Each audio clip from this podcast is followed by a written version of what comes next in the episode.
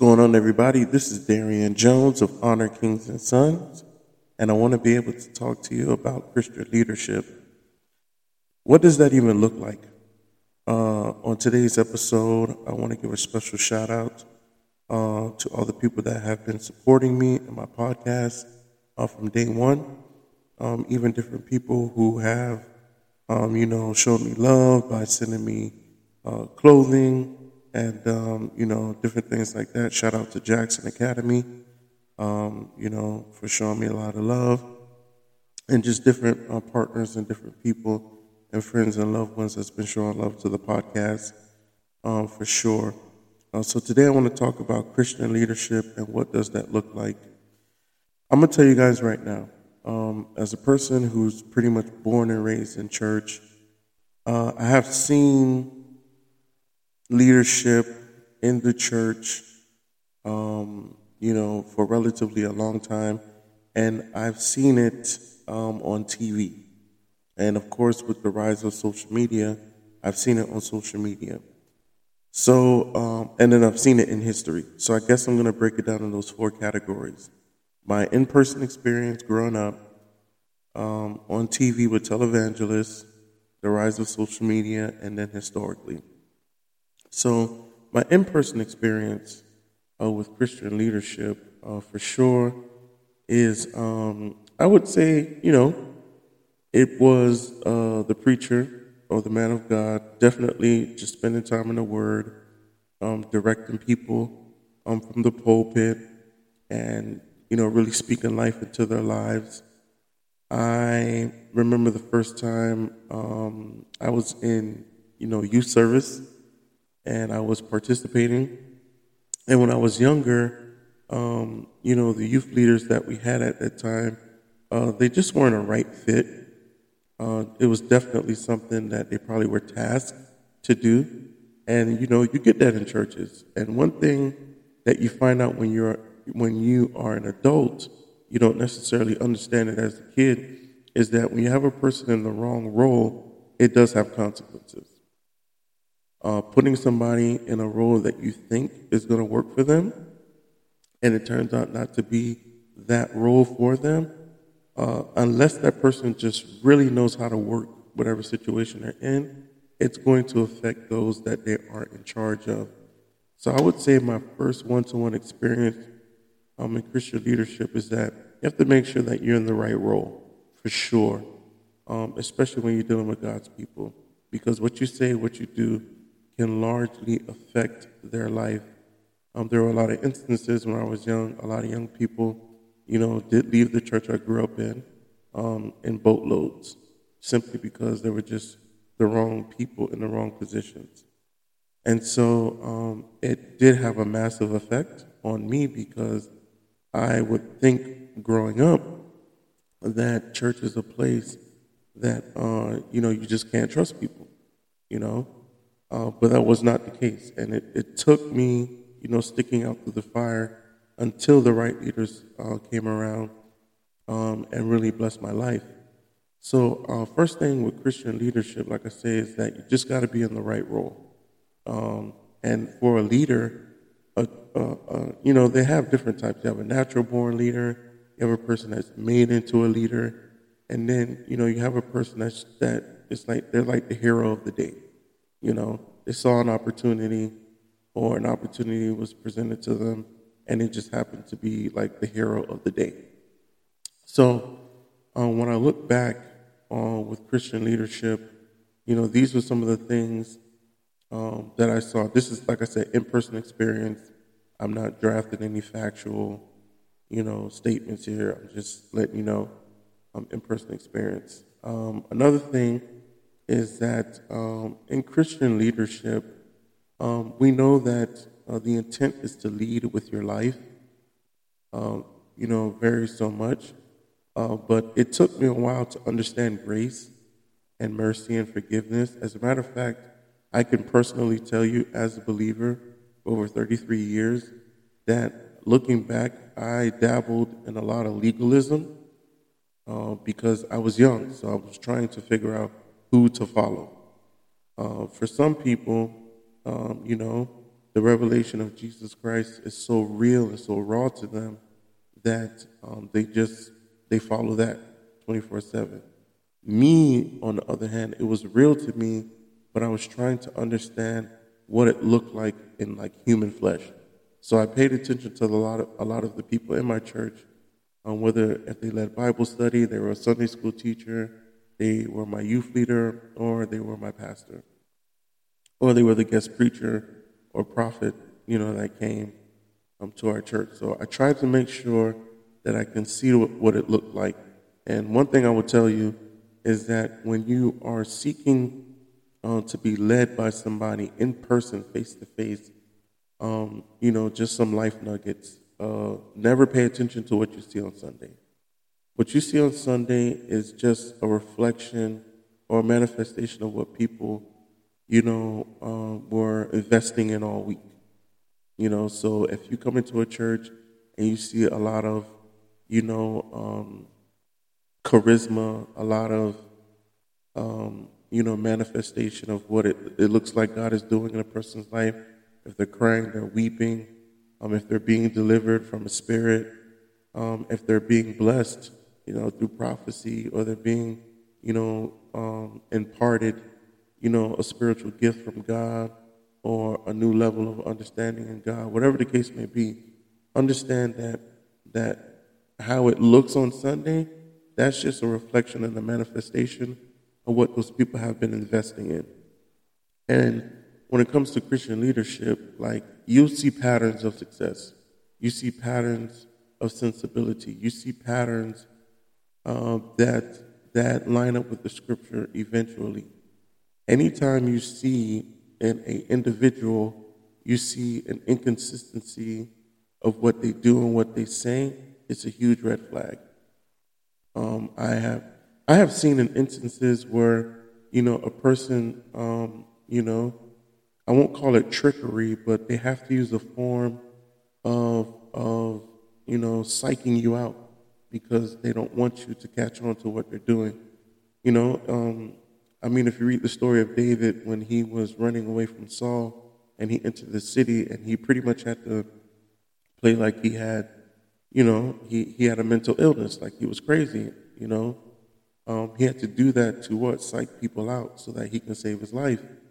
So um, you have people that do that, but like I said, that that is a moment to moment thing. If that's 24 7, you know, you might want to might want to be careful in, in looking to that person um, for growth, advice, mentorship, the whole nine. Uh, Christian leadership, to me, um, you know, what it looks like um, in person, it's really just, you just have to be yourself. You have to be genuine. You have to be yourself. And I'm to tell you right now, the, the narrative that has existed um, in the body of Christ, or or specifically the Western American church, is that there's a criteria that you follow, and for, and some way somehow we found out, and and and when I say we, I say the people who've been in this for a long time, we found out the perfect criteria that matches that. Prime example uh, some people believe that uh, the minute that you become a Christian, you should cut your hair. Some people believe the minute that you become a part of the body of Christ, if you're a man, you know, you should dress a certain way. You know, suit and tie on Sunday, um, you know, shirt tucked in, um, always have a Bible on your lap, you know, uh, things like that. Uh, for the wife, of course, we know modest, um, you know, skirt covering the knees, no visibility of lingerie, no visibility of the breasts or nipples, um, you know, uh, nice hairdo, uh, light to no jewelry, uh, little to no makeup, um, you know, things like that. And here's the crazy thing it's 2024, and you'll be surprised that that criteria has been passed on to today. And the people who speak out against those who are dressing otherwise they attribute, you know, uh, that or how people look today as um, they attribute it as a flaw or an error in their biblical upbringing their godly character, their salvation, the credibility of their salvation. They uh, attribute that to, you know, misinformation, that they're walking around with evil spirit or wrong spirit. They are the host of deception to deceive the world. It's just what is out there, people. You know, it, it, it is what it is. We can sit here and argue it all day, but the fact of the matter is, is that there are a mass group of people. I don't care if it's if it's every denomination, um, you know, that, that views it a certain way. Collectively, there are a group of people who, you know, equate the transformation of the good news of Jesus Christ. They equate that to a actual, um, you know, criteria that corresponds um, to that transformation through how you dress, how you talk, you know, how you interact with people, so on and so forth. And uh, it's a huge argument. I, am a person, I try not to name uh, people on my platform, um, not even because, you know, of, of if it draws attention, it gives more followers, ratings, whatever you want to call it. The reason why I don't call names is because we get lost in the big names. You know, I'm a person that has rubbed shoulders with uh, a few, you know, ministers of the gospel. Um, I've met people. I've had the pleasure of serving people from uh, all around the world, and even getting have a few minutes with them. You know, that have powerful ministries, and um, some of them are under 50 years old. Some of them are under 30 years old. Um, and you know, the conversations when you talk about those things are, in a sense, like they vary. It just depends on where they come from, the background, you know, their church culture, who they service. And so, it, it like I say, it can get challenging uh, to, to assert, um, you know, what to look for in Christian leadership. So, like I said, with my in person experience, this is something that um, I've dealt with. Now, let's talk about on television. I come from that generation. I grew up watching televangelists. Um, like I say, I don't want to name people. I mean, if you literally type up type up televangelist, you'll probably get over a hundred. Um, I will name networks. You have TBN, God TV, Soul Survivor, The Ramp, The Basement. You have um, uh, Jesus, um, so many different networks I used to come on, and, and of course, um, a lot of them have transitioned over to YouTube and social media. So a lot of them have created global networks, um, national foundations, you name it, um, and things like that. But when I look in person, I mean, switching from in person to television, uh, like I said, the narrative of what Christian leadership looks like, it has to become standardized, or I didn't even say it has to, it had to become standardized. So, especially from back in the day, I'm talking about if you have to research recordings from people like Kathryn Kuhlman, um, you know, Azusa Street Revival, the Asbury Revival, Brownsville Revival, uh, people like uh, Morris Cerullo, uh, uh Jesus. Uh, so many different people, um, you know, just from back in the day, um, you know, uh, it was just being televised on radio, even up until, like I say, you got into black and white TV, and then, you know, color TV, and even now, when you talk about Christian leadership, right, it had to look a certain way, or it was meant to look a certain way. Uh, there was a person one time who said that, uh, who asked the question, what's the difference between a mafia mob boss and a pastor? Or what's the difference between a pimp and a pastor? What's the difference between a politician and a pastor? Right? Uh, they used to say that the, the, uh, there's no difference because the similarity is the, is the suit.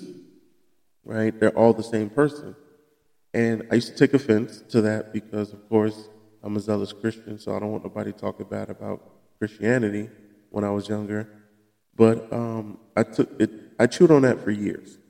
I chewed on it for years, and I would say that I would say that here's the interesting thing when you look into leadership, just as a whole a mafia boss, a politician, a pastor, uh, you know, a pimp, um, and any other uh, a, a entrepreneur, banker, you know, anybody who wears a suit, they are looked at as a person with power, as a person to be respected. Um, automatically, it is assumed that they carry morals. Automatically, it is assumed that they have some form of wealth and um, financial infrastructure that keeps them afloat. They have a strong influence. They have a form or a, a, a, a large uh, structure of integrity and dignity. And in their circle, they rule, they, they dominate. So, you know, one of the things that it took me years to do was to be able to see um, the consistency, be able to see the patterns, to be able to see the commonalities that anybody who wears a suit carries, or what is assumed in somebody who wears a suit. Right? This is something that has been uh, popularized, especially in American culture. People who who seem to be the most professional, the most powerful, the most influential, the most attractive, the most high value, you see them in suits.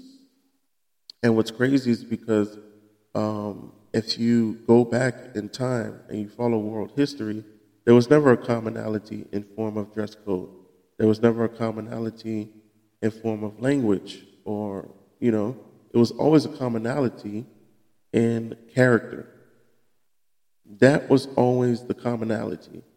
And people may say that the character of a mob boss is totally different or should be or should be totally different from a pastor. Um, not necessarily, because you have to understand that both of them um, have strong responsibilities to lead people. Both of them have the responsibility to provide direction. Both of them have the responsibility to know how to uh, decipher what is petty from what is uh, of importance or urgency. I think, I think one of the things that it took me a long time to understand about leadership is simply this leadership in itself is a uh, it is a package that um, comes with um, a heavy load, but it services a lot of people. The outcome is to service people. The outcome is to take people to a better place. The the deception uh, uh, is the reason for for for for why you do it, um, and the reason behind uh, what you go after. You know, I think that is where the deception takes place. So when we go back to Christian leadership, what we start to find out is that um, we start to find out people's reasons, right? Why did a person want to become a pastor? Why did they want to open up a church? Um, why do they lead their congregation like this? And um, where it gets messy is when they attribute, you know, that it's connected to God. And this is Christian leadership, right? Um, one of the most detrimental things I've ever seen in the Christian narrative in my 33 years alive is the is the reason behind pastors, ministers of the gospel, the reason why they do things, and how closely it is to um, just, you know, an idea that they have and a viewpoint that they have, and then scripture. And I believe some of them do know this one thing. They know that because God did appoint them to that seat, that they have the flexible power to say and do as they please. And because the Bible says, touch not thy anointed, nor do thy prophets any harm, that is their protecting factor. Um, and I do believe that there are ministers who have abused that clause. And there are ministers who do manipulate people. They manipulate their church, their community. You know, they manipulate women and children. I, I do believe that. I don't even need to believe it. I, I, I've seen it. So my thing is, is that we have to, we have to really get to the bottom of what Christian leadership, Christian leadership looks like uh, when you look at the Bible, uh, which we will get to very soon. You see many instances where how God wanted people to lead His people, um, how that looks totally different from what we see today, and the, the, the thought process, the systems, these false narratives and criteria that we put people under and we we make we program in their mind that that criteria, um, you know, is seen as obedience unto God, and it'll be rewarded with a blessing, and it's not true. It's just really not true. Uh, so yeah, so so we we we we've hit that on the nail. So I've covered uh, in person, and I covered on TV, right? And and even to close on TV, um, the messages that are preached um, you know, when it's time for offering, uh, there's a huge deception behind tithes and offering. It's been a huge argument, not just in the Christian community, but the, the community of religion, period.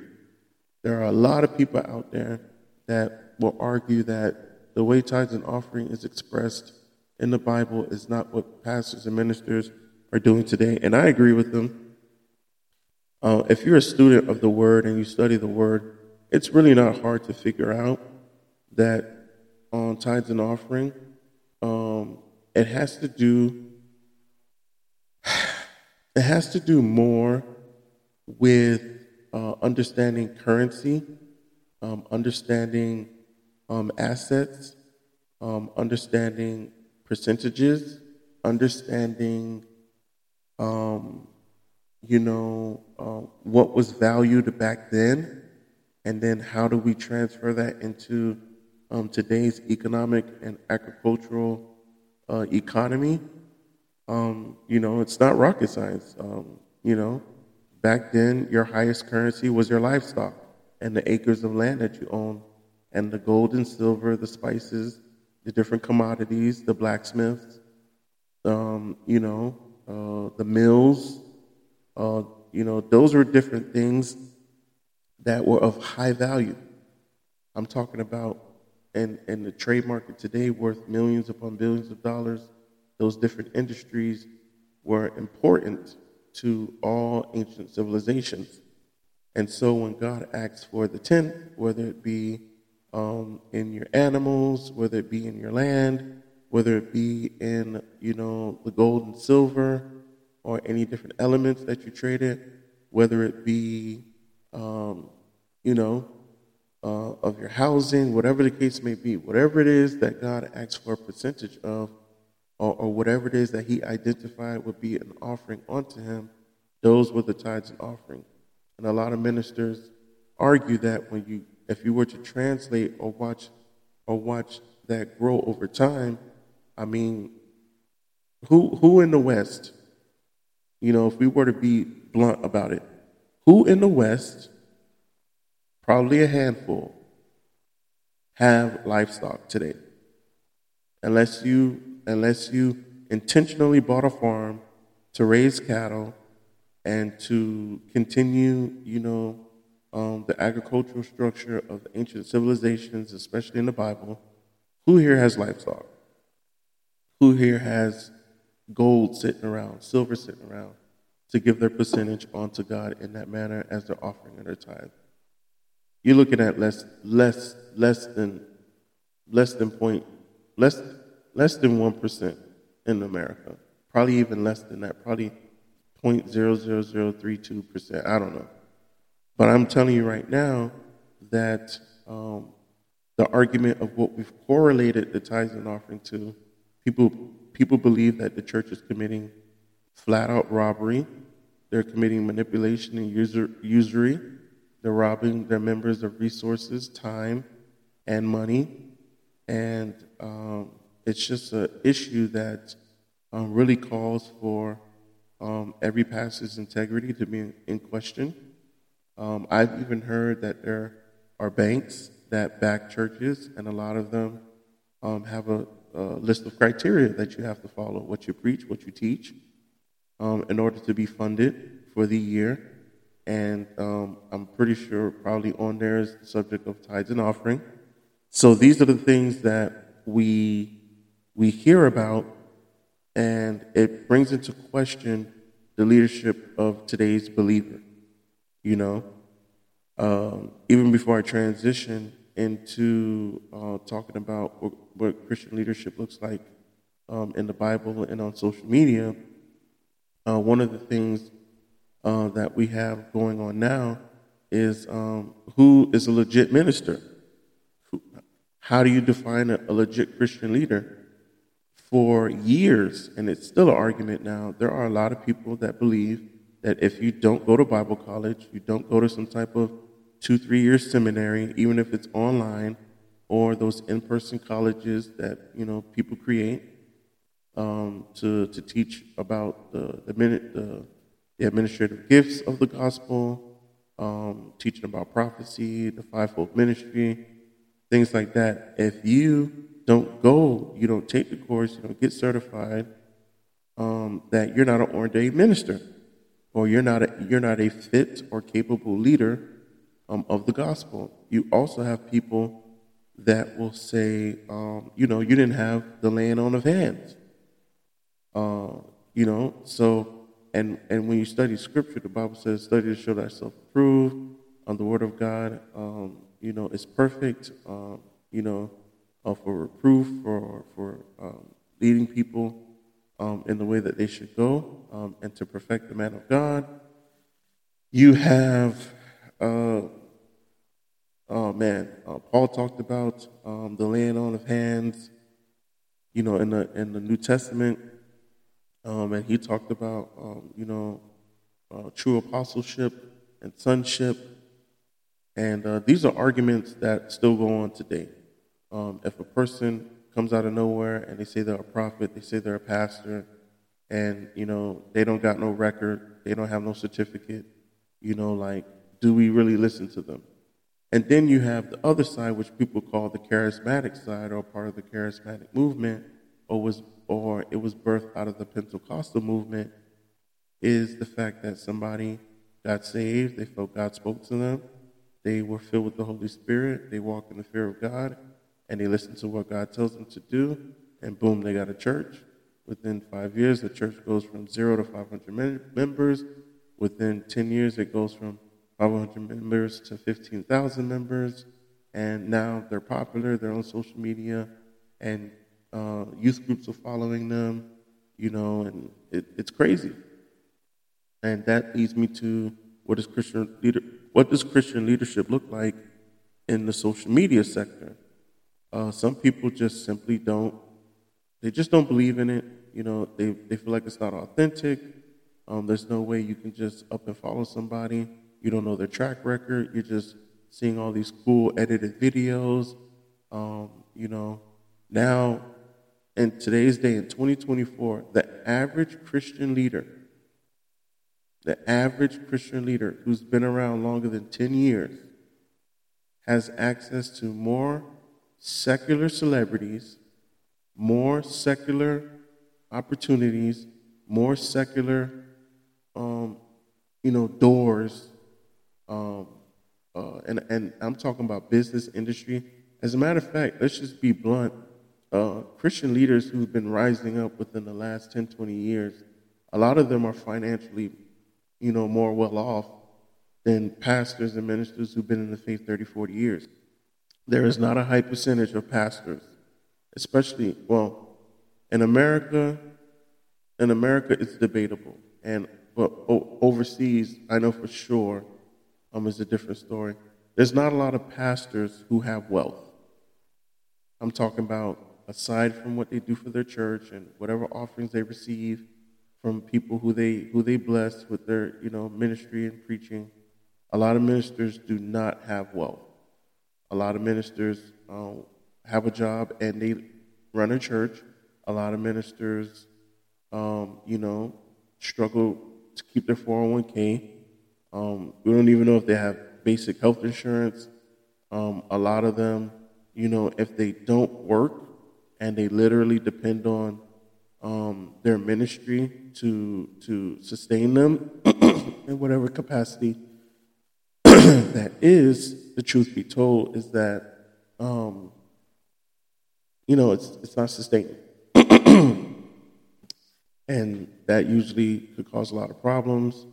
There are stories that have come up with ministers who've gotten divorced or have had issues with their family, their children, because the home is not stable due to them giving so much to church and not to their family. Um, that's a whole other discussion for a whole other day. But yeah, you have that. So if you look at in the last 10, 20 years, from, from the year 2000 to 2024, about 50 to 60% of the ministers who have popped out of nowhere, um, unless you were following them back in the early days of YouTube, or unless you were listening to their cassette tapes back when people were still buying cassette tapes of preachings, or if you had them on CD when people were selling their sermons on DVDs, unless you followed them from way back then, nobody knows them, but they popped up and they're taking pictures with movie stars, they're taking pictures with rap stars, they drive Lamborghinis, um, they have they have brokerage companies, real estate companies. Uh, some of them, you know, have paid for tuition for their youth to go to uh, go to college. Um, you know, they they have financial literacy programs. So a lot of them are doing more than what the local church, you know, was was trying to do back in the day, which is just you know feed the homeless, you know, take care of the orphan and the widow, help people find a job, help people build their credit, help people, you know, stay celibate um, or or keep themselves until marriage the, the, the capacity of what ministers are doing today, especially the ones who are popular on social media, is vast. It is huge, and a lot of people are getting lost, especially the ones who experience quote unquote church hurt or the ones who find themselves just not being connected to, to today's uh, church community. It's because it, it's so big. Back in the day, you went to a church, you got saved, you got delivered, you joined the choir, you paid your tithe, you know, you believed God for a miracle, you, you had your job, you went to, you know, your yearly conf- conference or convocation. Um, you know, if you got, if the church saved money for a retreat, you did your retreat. You know, the church saved money to buy the pastor a new car. Um, your kids went to Sunday school, children church. Um, you know, and then you had your traditional holiday services, uh, Resurrection Sunday, Christmas, you know, Hallelujah night. That was it. Now, huh? Man, you have some ministries out there. It is a it is a full on life experience. You you get in there, you have a cell group or whatever they call it. Um, I mean, um, every ministry has different names for like that group where they do um, you know, in-person Bible study, um, you know, midweek services to help, you know, people grow in their faith and stay connected to the scriptures and stay connected to their church community. Every every church is different. Uh, you have, you have, um, you know, man, that's just some some some Christian leaders today. Their ministries turn that. It's, it's almost like walking into a theme park. So you have your Bible study, and then y'all drinking coffee, and then y'all y'all at a an action um an action park facility, you know that that they've rented out for six hours or some junk like that. You have um, social media, so you have uh, people in the ministry. They might be rappers, actors, so they do content creation. So you could join the content creators team uh, when they do evangelism and feed the homeless um, it looks like a Netflix episode. Uh, you know, um, there's there, there, like I say, there there are ministries that focus on making sure that young people are involved in financial literacy. You know, more than just insurance. You know, buying a house, buying a car. I'm talking about real estate, crypto trading, um, starting a brokerage company, construction company, getting your CDL license, um, being a franchise owner, starting a, a, a cybersecurity company. Like, it, it, it has turned into something crazy. But when it comes down to meeting people's needs and, and giving people what they need to thrive in their salvation with Christ, um, a lot of people do question what do I look for? How do I know this awesome pastor that has, you know, 200,000 followers on, on Instagram, YouTube, Twitch, and TikTok and, and X? How do I know this person is a real man of God? It's, it's more to hide behind these days. Today, it is way more that you can hide behind. Not saying that, you know, because let's, let's use some common sense. Is it worth it to create all of these avenues in your ministry just so that you can hide behind it? You know, and maybe just saying that, you know, it's, it, it sounds it sounds more sensible to know the answer to that, you know, when you say it out loud. But that's that would be crazy to me. That would be crazy to me to create all of that just so that you can hide behind it. You know, um, I do believe God has called the leaders, the younger generation, to to produce more and to do more because the Bible does say, "Occupy until I come," and that all kingdoms of the world must become kingdoms of God. So younger ministers today are getting hip with it, and it's taking the ministers who, who've been around for 30, 40, 50 years it's taken them a while. Some of them have crossed over. And when I mean crossed over, they have accepted that modern technology is useful to do more effective ministry. That's what I mean. I'm not saying that they crossed over to, you know, not focus on the teachings of the word, preach heaven and hell, sin, um, you know, stuff like that. Um, I, I, can name a I can name a few, you know, um, but like I said, it's really worthless, and I try to stay away from that. Uh, if you simply just type in Google, if you simply just go on Instagram and YouTube, you will see there are ministers who are in their 60s that have TikTok accounts now. And 30 years ago, they were preaching against modern technology and how it would be the destruction of the world. The, the, the, there's, a, there's a son of one particular pastor.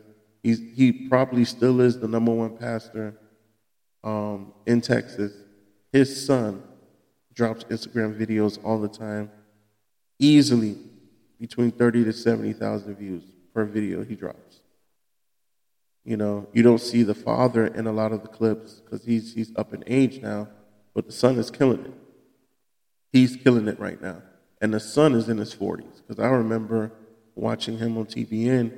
The son, for sure, was probably between 27 and 35. So I know he's in his 40s. You know, he keeps young, but still.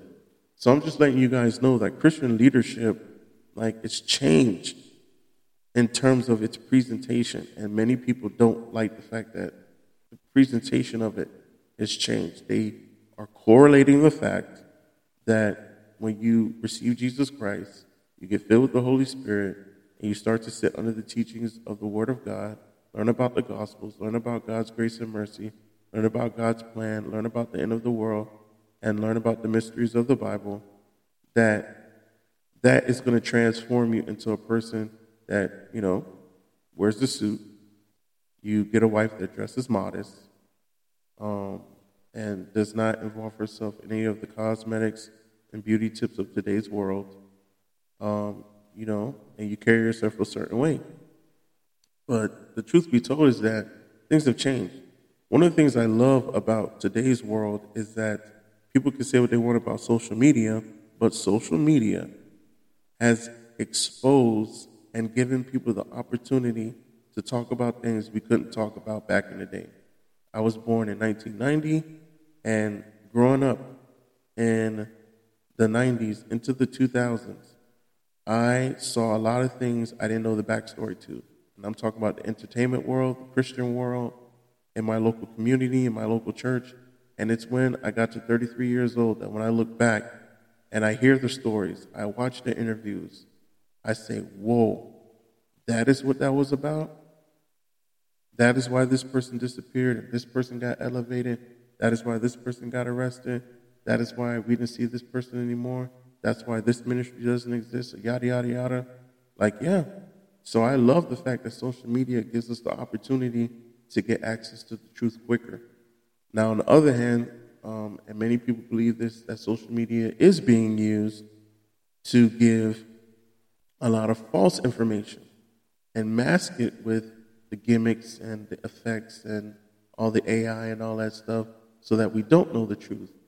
But I, I debate that because, um, like I said, uh, coupled with the fact that libraries still exist um, and, and, and archival research and the scientists who discovered and made monumental um, you know, discoveries and, and theories and, and things like that. All of that stuff is still around. And you have people that take the time to transfer it to social media and YouTube and the internet so that you can find it. Um, you know, uh, I, I debate it. I debate that not everything is being, um, um, you know, mirrored up as a lie. I mean, mirrored up as the truth, but it's really a lie. So, uh, yeah, you know, when you look at Christian leadership, like I say, I have my in person experience, I have the TV experience, um, and then I have the, the social media um, experience. You have that right now. And then lastly, you have the, the, the, the scriptural, right? Obviously, everything goes back to the Bible, it goes back to the Word of God. What did Christian leadership look like, you know, in the Bible? Well, obviously, New Testament, the word Christian is New Testament word, right? And it's literally um, only used like once or twice. It's, it's literally a word that we know was a derogatory term to mock those who follow Jesus Christ, right? Over time, with the Roman Empire, the Byzantine Empire, it was it was it was categorized um, as a as a, um, a a religious term and connected to a religious, religious organization um, with ties to the Catholic Church because the Catholic Church was technically, um, you know, when we when we when we look back in canon, um, we see that it's one of the first church. Well, it is the first church, you know, of of the new century and the new world. Um, now, obviously, if you study Scripture, um, the church, in terms of um, God's institution, God's divine institution of the church that's been in existence from the beginning. Uh, we have multiple times in the Old Testament where it talks about congregations being gathered for revival, for the reading of the word. Um, you have the teachings of Moses and the first five books of the Bible, the Septuagint. You have the Torah with the Jewish, um, um, the Jewish uh, law and um, their culture. So you have these things, right? Um, you, you, you have, you, you have uh, the origin of, of leadership in terms of the Bible and biblical leadership.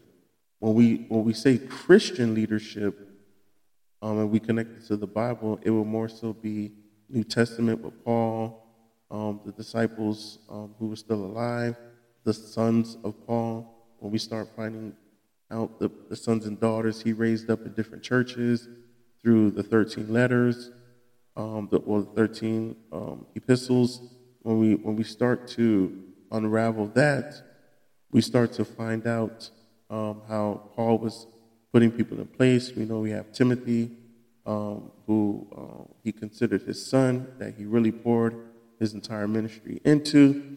We start to understand that when you say Christian leadership, it really falls under the teachings of grace, the revelation that Paul gave us about the mysteries of the Word in the book of Romans. Um, and we understand, we understand, like I say in the 13 letters, uh, Galatians, uh, Colossians, Philippians, um, Ephesians, um, yeah, Romans, the First and Second Thessalonians, First and Second Corinthians, uh, book of Hebrews. You know, um, am I missing anything? I didn't. I didn't count it, so I didn't. I didn't pre-count. I'm just saying out, out loud.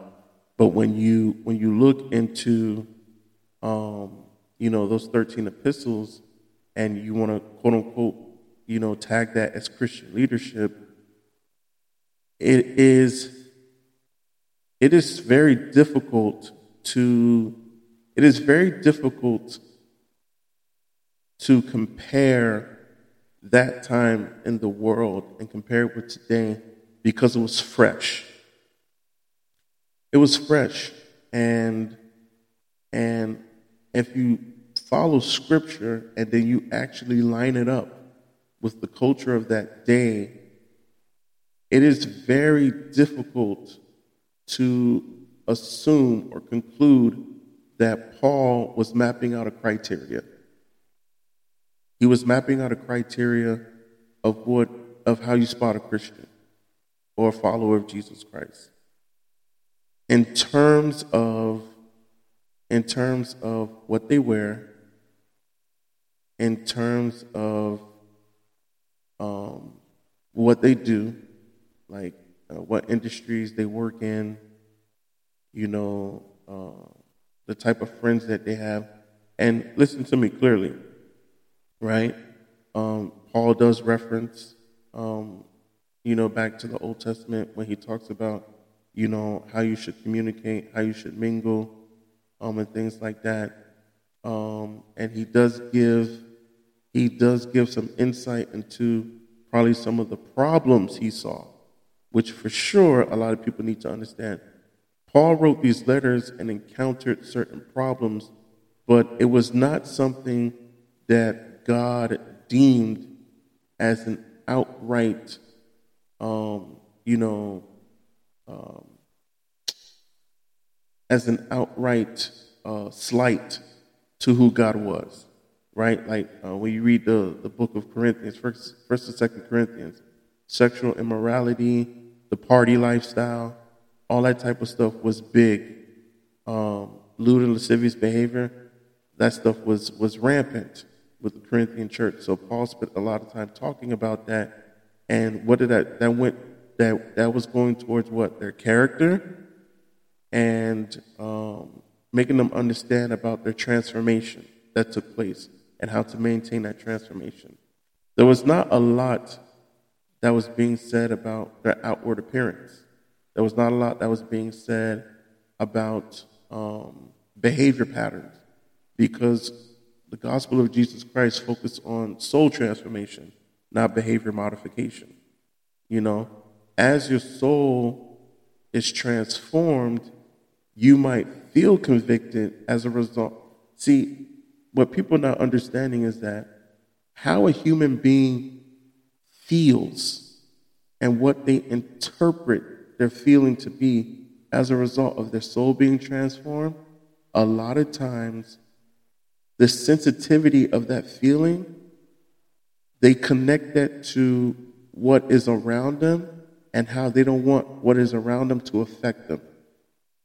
And sometimes they take that and turn it into a doctrine and they teach that. And I've I eyewitnessed seen that. And it and it, it's it's been a dangerous conversation for a very long period of time. Right? I know people with gold teeth. I know people with dreadlocks. I know people with criminal records. I know people with tattoos. I know people who used to be lesbians and homosexuals. I know people who used to run the streets and gangbang. I, I know people who who you know committed you know different crimes, um, and I didn't know them while they did it or know of it. I want to make that perfectly clear. But I'm saying that I got wind of it, and I'm like, oh snap, I knew that person, right? And when they encountered the message of Jesus Christ, the first thing that they did was what? They, the sensitivity of that experience caused them to want to not be connected to anything related or similar or in close connection to the thing that, that brought them so much shame. If you study world history, it, used, it got so bad after Christ died and the gospel started to spread. Some people who used to live in the Roman Empire, Byzantine Empire, um, or even the remains or remnants of the Greek Empire when the, when the, when the Greeks um, had a stronghold on Europe, a lot of them couldn't handle um, the rampant behavior of the communities they used to live in. you know, partying, sex, you know, the hedonism, all of that stuff. So what they did, they ran to the mountains, they ran to the hills, and they started monasteries. This is recorded, it's public domain. You can go read it, right? And this is in every continent. This wasn't just in Europe when the message of the gospel went to Africa, Asia, um, North America, for those who, who, who think that the gospel didn't hit North America before it was discovered. The gospel went everywhere. So let's just get that clear. So you have these people that run away and they start these monasteries and they start, um, you know, to become monks. And Hollywood is, it's so funny. Hollywood will always show what a monk looks like um, in Asia, but uh, there are monks everywhere. They, they, uh, because the monk is not, like I say, the monk is not the look, the monk is the lifestyle. The Christian is not the look, the Christian is the lifestyle. You know, it, it's, it's, it's always been a dangerous thing that we see uh, time and time again because uh, it's easy to, to, to, to share a sensitivity or have a sensitivity to the conviction of the Word of God in your life and how you want to distance yourself from anything that will make you feel like you're not in God's will. But to take that and translate it to the masses is very dangerous, and it always has been dangerous, which is what has given birth to cults, cult followings, and uh, why we see so much separation amongst the body of Christ or amongst people who believe in the name of Jesus. It's always been a dangerous thing. It's not, it, it has never been something that has been welcoming and ended ended good. So Christian leadership, uh, we have to be very careful uh, today to look for the character transformation and how it is enhancing and changing a person's lifestyle. If the Word of God is being preached and it is changing a person's lifestyle, that's the narrative that we need to focus on and give people grace while all the other stuff we don't like is changing. And if it doesn't change, that's fine. One of the best advice somebody told me is, Darian, you're going to lose a person trying to beat them over the head um, for, for, for, for what it looks like they're doing. If you have a problem with what they're doing, pray in secret, pray in secret, love them in public and just be done with it. But unfortunately, it's still a strong narrative, and a lot of churches still do this, especially in the black and brown community. They hound dog people who their exterior they just feel like does not complement or does not um, magnify the Word of God. And that's a very, very dangerous standpoint that the church has been in for a very long time. And I hope that we can change that narrative. This is Darian Jones on Honor Kings and Sons TV. Thank you guys so much. It's been a while since I had a clip this long, but I thank all of you for listening. Please be sure to follow me on Honor Kings and Sons on Instagram. Um, I'm on YouTube now. You guys can follow me. I'm on YouTube. Just type in Honor Kings and Sons TV. And also, I'm changing my TikTok, but until I do, you can find me on TikTok at DJHKSJHF, and you will see me there. Uh, thank you guys so much.